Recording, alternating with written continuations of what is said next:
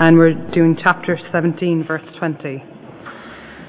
Once having been asked by the Pharisees when the kingdom of God would come, Jesus replied, The kingdom of God does not come with your careful observation, nor will people say, Here it is, or there it is, because the kingdom of God is within you. Then he said to his disciples, The time is coming when you will long to see one of the days of the Son of Man, but you will not see it. Men will tell you, There he is, or Here he is.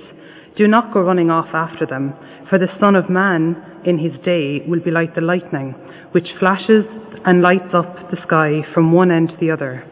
But first he must suffer many things and be rejected by this generation. Just as was in the days of Noah, so also will it be in the days of the Son of Man. People were eating, drinking, marrying, and being given up, giving in marriage up to the days of Noah into the ark. Then the flood came and destroyed them all. It was the same in the days of Lot. People were eating and drinking, buying and selling, planting and building. But the day Lot left Sodom, fire and sulphur rained down from heaven and destroyed them all. It was sorry, it will be just like this on the day that the Son of Man is revealed. On that day no one who is on the roof of his house with his goods inside should go down and get them. Likewise, no one in the field should go back for anything. Remember Lot's wife. Whoever tries to keep his life will lose it. Whoever loses his life will preserve it. I tell you, on that night two people will be in one bed. One will be taken and the other left. Two women will be grinding grain together. One will be taken, the other left. Where, Lord? they asked. He replied, Where there is a dead body, there, the vultures will gather. Then Jesus told his disciples a parable to show them that they should always pray and not give up. He said, In a certain town there was a judge who neither feared God nor cared about men. And there was a widow in that town who kept coming to him with the plea, Grant me justice against my adversary. For some time he refused, but finally he said to himself, Even though I don't fear God or care about men, yet because this widow keeps bothering me, I will see that she gets justice, so that she won't eventually wear me out with her coming. And the Lord said, Listen to what the unjust judge says. And will not God bring about justice for his chosen ones, who cry out to him day and night? Will he keep putting them off? I tell you, he will see that they get justice and quickly. However, when the Son of Man comes, will he find faith on the earth? To some who were confident of their own righteousness and looked down on everybody else, Jesus told this parable. Two men went up to the temple to pray, one a Pharisee and the other a tax collector. The Pharisee stood up and prayed about himself. God, I thank you that I am not like other men, robbers, evildoers, adulterers, or even like this tax collector. I fast twice a week and give a tenth of all I get. But the tax collector stood at, dis- at a distance he would not even look up to heaven, but beat his breast and said, God, have mercy on me, a sinner. I tell you that this man, rather than the other, went home justified before God. For everyone who exalts himself will be humbled, and everyone who humble, and he who humbles himself will be exalted.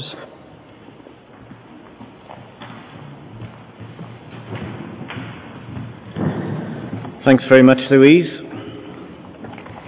Again, if uh, somebody could help me out here, there's um, some um, notes and some pens. Thank you very much, Ralph. Uh, if you'd like a pen to take notes um, and a sheet of paper to follow along with the notes that are on the screen, um, then we'll do that now. Just to remind us all that we've been going through a series of parables from Luke's Gospel.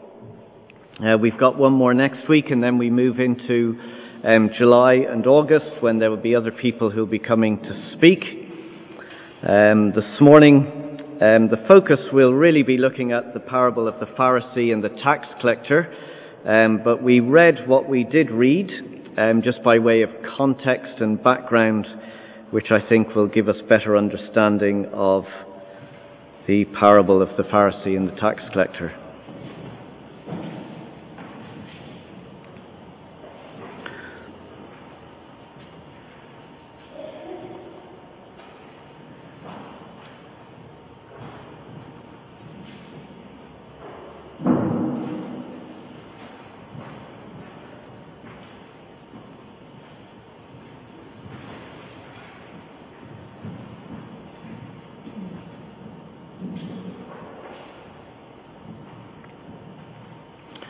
Thanks, Ralph.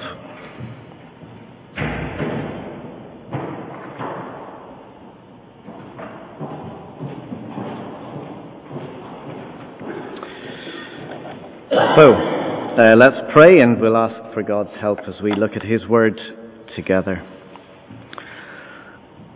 Father, would you please help us? Help us to understand the Word that you have had written and preserved and kept for us.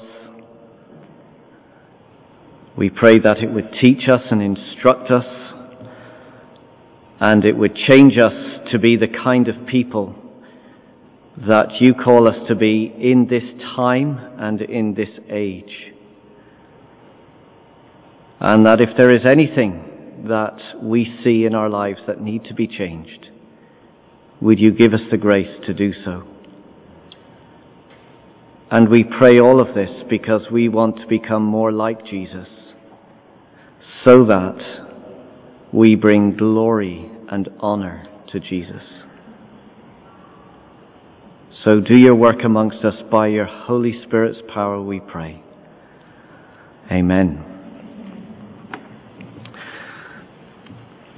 Well, Jewish rabbis or Jewish teachers had a story that they used to tell to illustrate God's grace towards us. The story went like this. It was of a loving and kind king who ruled over a very large city, of which he had a great army. And the king was wondering to himself whereabouts he should station his troops. And after much thought and counsel with others, he decided that he would station his troops at a location that was some distance away from the city. His reason? Well, the king thought that if the people in the city began to rebel against him, it would take a long time for his troops to get to the city. In the interim, the rebels would have opportunity to come to their senses, back down, and turn again to the king. So their application was very simple. God in His grace keeps His judgment at a distance, giving us time to repent before He comes. Now that's been the big theme of the parables that we've been looking at together. Jesus is going to come again, and we must be prepared for his coming. Now, before we get to this parable of the Pharisee and the tax collector, there's something that Jesus is teaching us that will help us to understand it a little bit better. The first thing he tells us is that the king has come. So have a look at chapter 17, verse 20. Chapter 17, verse 20. Once, having been asked by the Pharisees when the kingdom of God would come, so there's a dialogue going on, and, and they're asking, when's the kingdom going to come? The people were expecting and longing for God's kingdom to arrive. It would be a kingdom where God would execute justice and he would establish peace and put everything right. And so they longed for the coming of God's King who would establish God's eternal kingdom. So naturally there's this question, when is the kingdom coming? And when the kingdom comes, when is the king going to come? Well, look at how Jesus answers in verse 20. Jesus replied, The kingdom of God co- does not come with your careful observation. Nor will people say, Here it is, or There it is. You see, the kingdom isn't going to come with this grand announcement. It's not going to be on the six o'clock news, or you, are not going to get a, a message on Facebook about it. It's going to come silently. In fact, look what Jesus says at the end of verse 21. He says, The kingdom of God is within you. Or better translated, the kingdom of God is among you.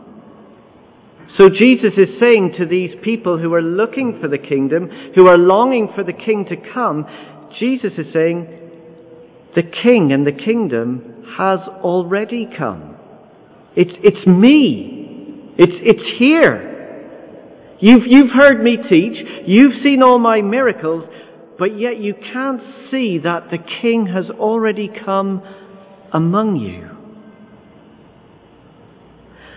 Now that has a knock-on effect for us because the King has come. We are living in what is called a time of grace.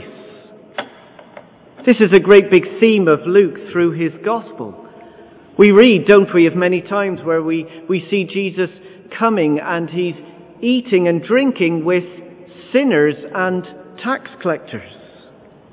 He comes calling people like us into his kingdom. Repent and believe. Receive the free gift of forgiveness. Come into my kingdom. I don't come for the, those who are, who are healthy. I come for the sick. Not for the righteous, but the unrighteous. This is a time of grace. Welcome, you sinners. So because Jesus has now come, we live in a time of grace. But he also teaches us something else. He says the king has come, but the king will come. Have a look at verse 22 of chapter 17. Then he said to his disciples, The time is coming when you will long to see one of the days of the Son of Man. Remember, Son of Man is a title a title of a great king who was to come with absolute power and supreme authority. So he's saying, You'll long to see the day when the king comes, but you will not see it. Men will tell you, There he is, or Here he is. Do not go running after them. Don't be fooled by people who say, I know when Jesus is coming. I'm, ready, I'm able to discern when he's coming. Verse 24 For the Son of Man in his day will be like the lightning which flashes and lights up the sky from one end to the other.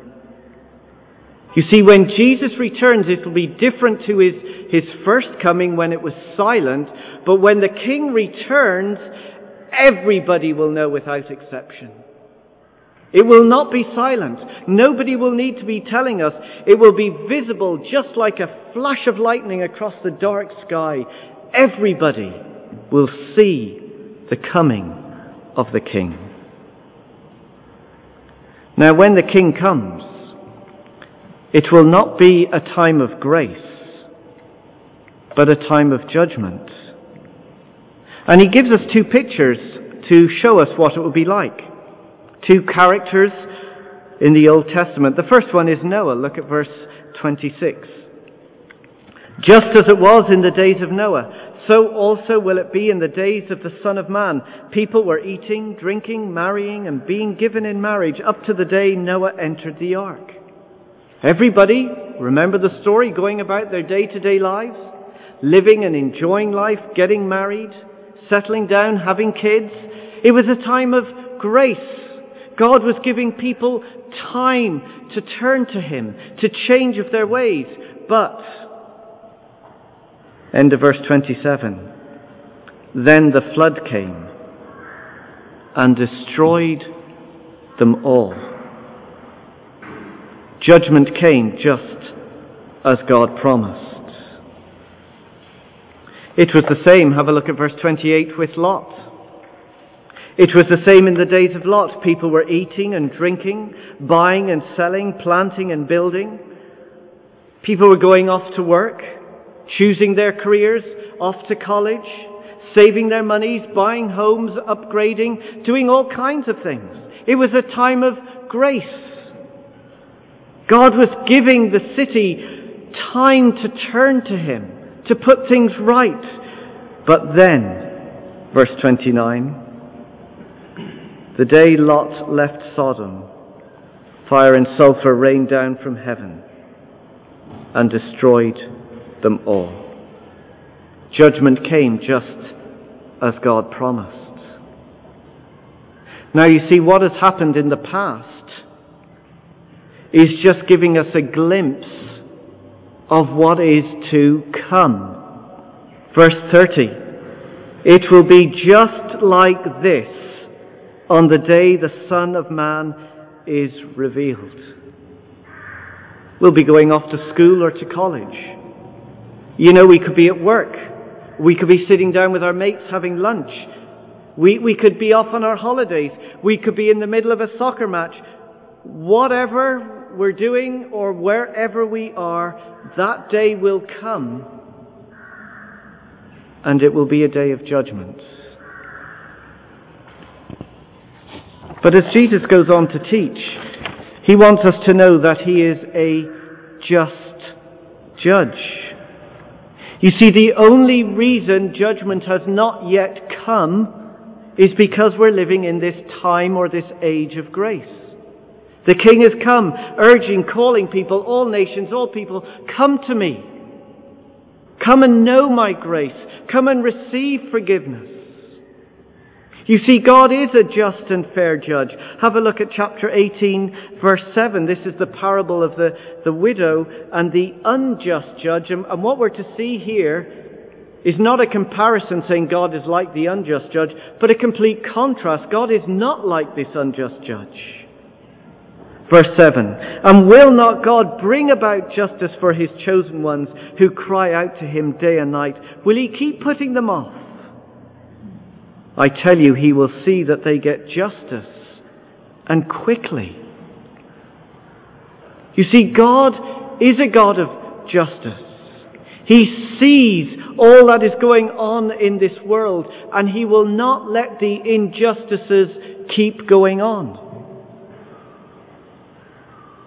God sees the 50,000 children, boys and girls, who are trafficked from South and Central America into the US every year for the sex trade.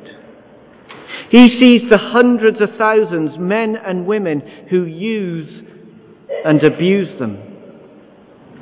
God is not immune to the violence of ISIS as they go on beheading and raping innocent people. God hasn't turned a blind eye to the 220,000 people in Syria who have been murdered and the, the other 11 million who have been displaced in the last five years alone. God sees every one of those boats that travel across the Mediterranean looking for somewhere to rest, refugees God weeps and mourns over the 46,000 reports of domestic abuse in Ireland every single year and the countless hundreds who have to be rehomed. God knows about the 260 million of unpaid tax in our country every year, which means the most vulnerable suffer more and more because budgets have to be cut. We only see facts and figures. But God hears the cry of every act of violence and crime. These are not statistics. These are people who suffer at the hands of others, and God cares because God is a God of justice. And God will bring His judgment to this world because it continues to rebel and behave the way that it does. But let's just bring all of that a little bit closer. We think about what's going on in the world. We think about what's going on in the country. But what does God see inside here? God sees every unkind act I have committed. He hears every hurtful word and he knows every single selfish motive. He's seen when we've lost our temper. He's seen when we've said something unkind. You see, every single one of us, well, we've all contributed to this broken and disordered world. And God looks at the world and He looks at all that He's made, and God is grieved that we have hurt each other the way that we have done. We deserve God's judgment. But this is a time of grace. God is giving us time to change how we live, how we treat each other. He is giving us time to turn to His Son, Jesus Christ. He is treating us with grace today because judgment will come. And so he is saying we need to be prepared. We need to be ready to meet the King. Now, all of that is background. All of that helps us to understand why then Jesus goes on to tell this story of the Pharisee and the tax collector. Let's read it in verse 9. You see, to some who were confident of their own righteousness and looked down on everybody else, Jesus told this parable. Two men went up to the temple to pray, one a Pharisee, the other a tax collector. You see, Jesus, through this story, is warning us of the dangers of ignoring His grace and the blessing of seeking His grace.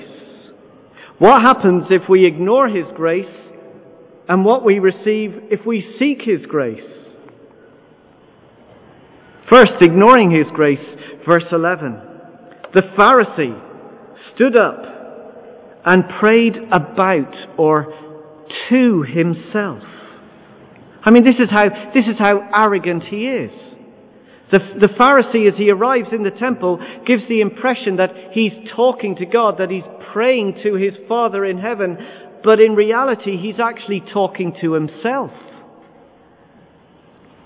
He's not asking God for anything.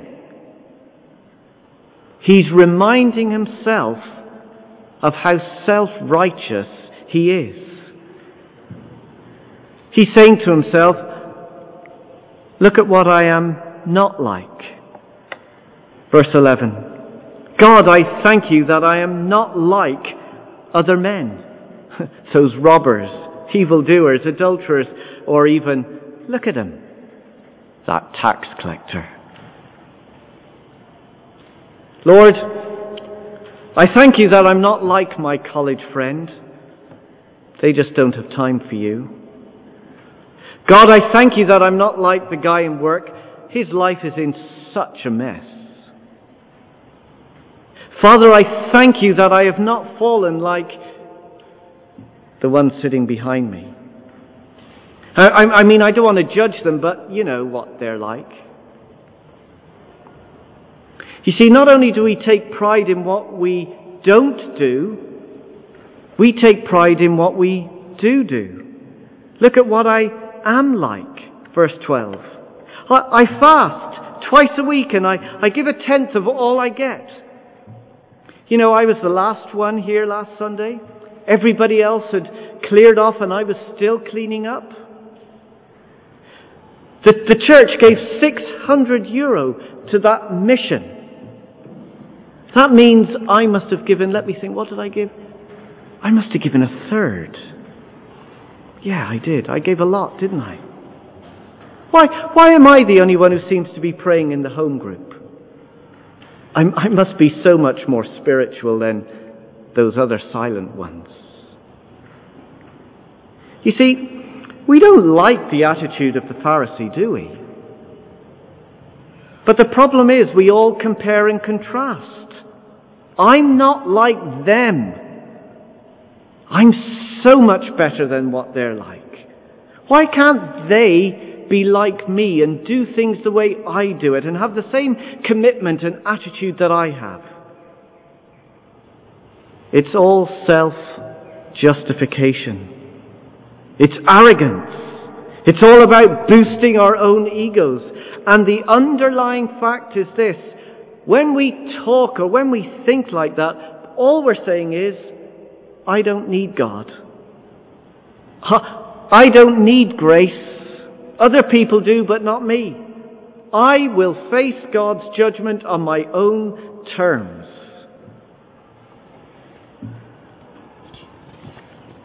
But there's another way to come.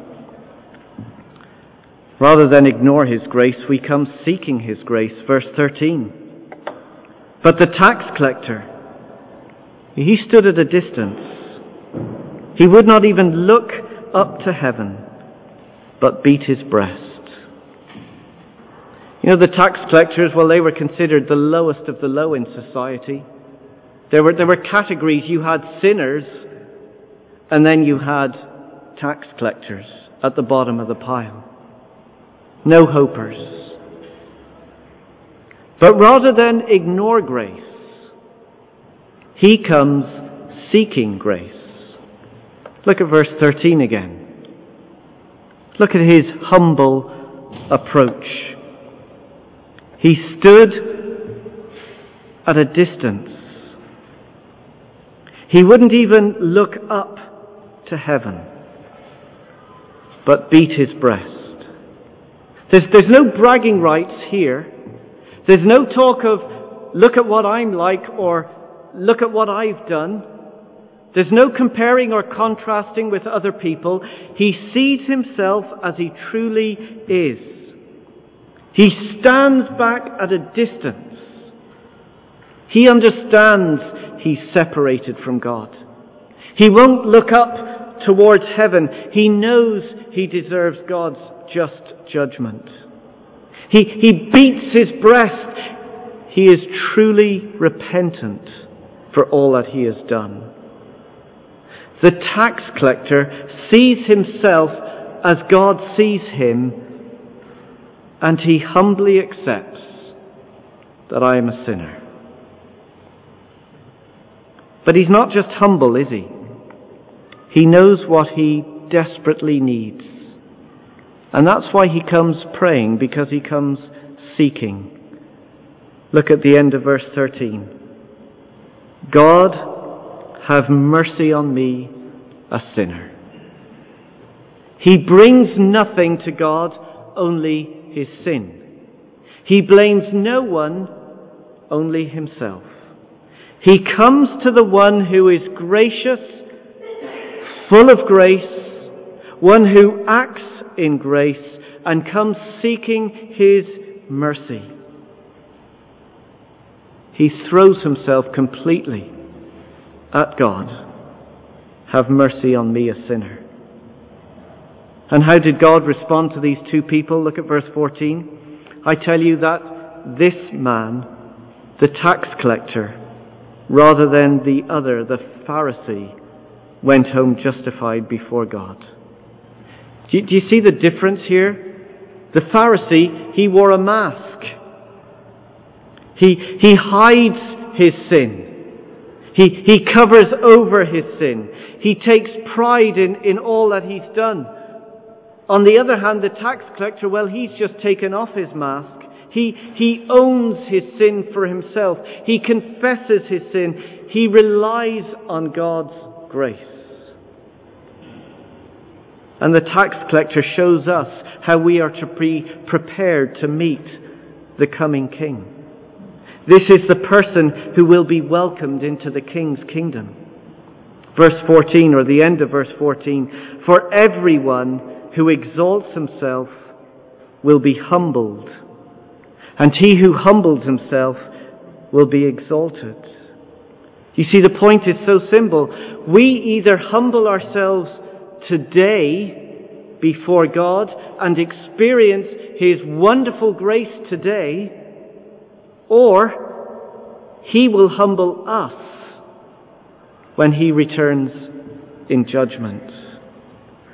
So humble ourselves today and experience His grace, or He will humble us when we experience His judgment. Now, because this is a time of grace in which we live in,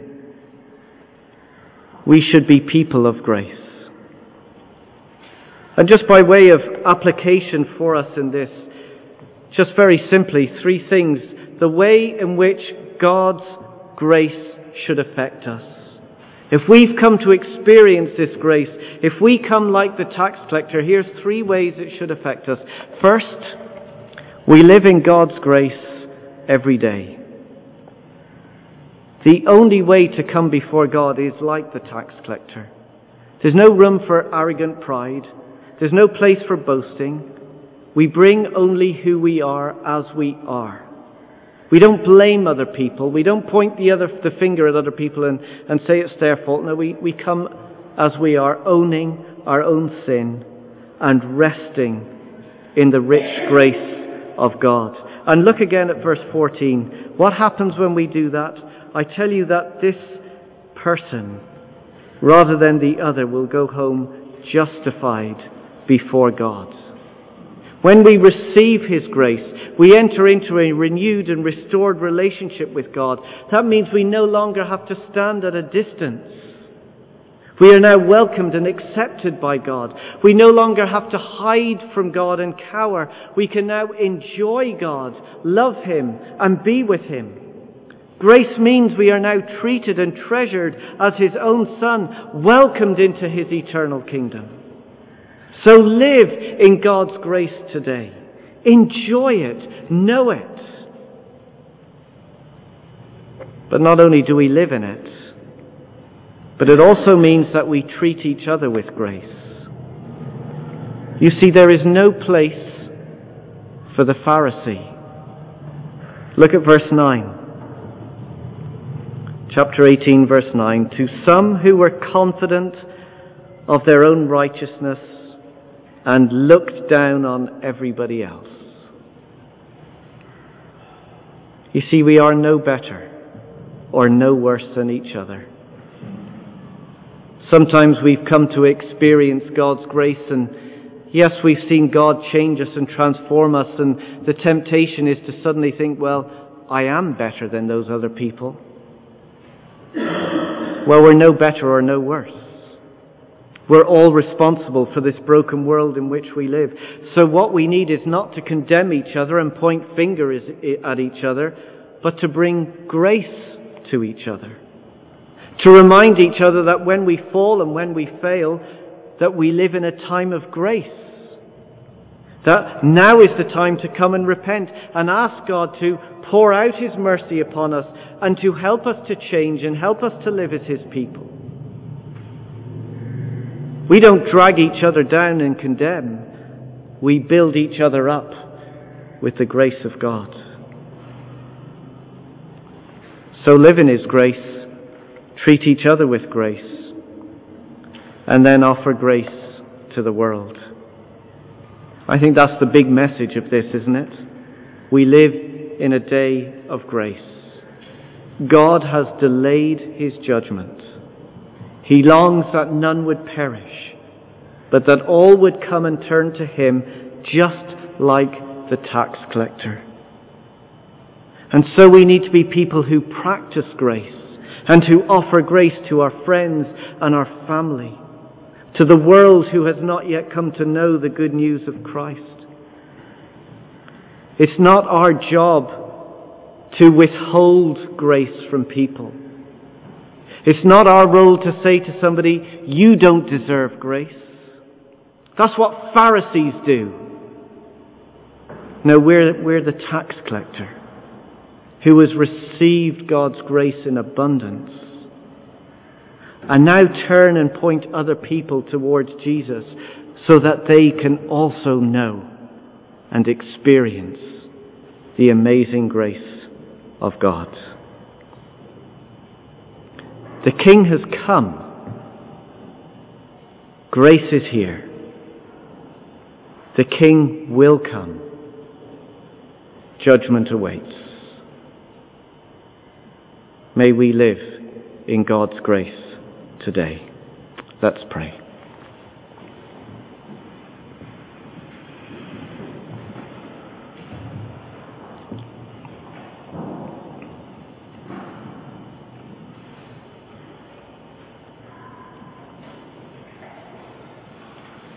Father, would you please, by your Holy Spirit, take this word that we have thought through and listened to, and as we leave this building, that you would continue to work it deep into our hearts and in our lives. And if there is any Pharisaic aspect in our hearts, that you would expose it and you would show it, and you would turn us quickly into the tax collector who just comes as we are, owning it, admitting it, ready to deal with it. Father, you are good and gracious. We know that you will not turn us away, but you will forgive You will change and you will restore. And so we long for more and more of your grace in our lives every day, asking that you would help us to go into the community, into our workplaces with our colleagues that we think about, with friends and with family. Help us to point other people to the King of grace. Father, please, by your Spirit, use us to bring people to yourself. For we know you are a just God, and one day you will come. Please make us prepared and ready. We ask this for your glory. Amen.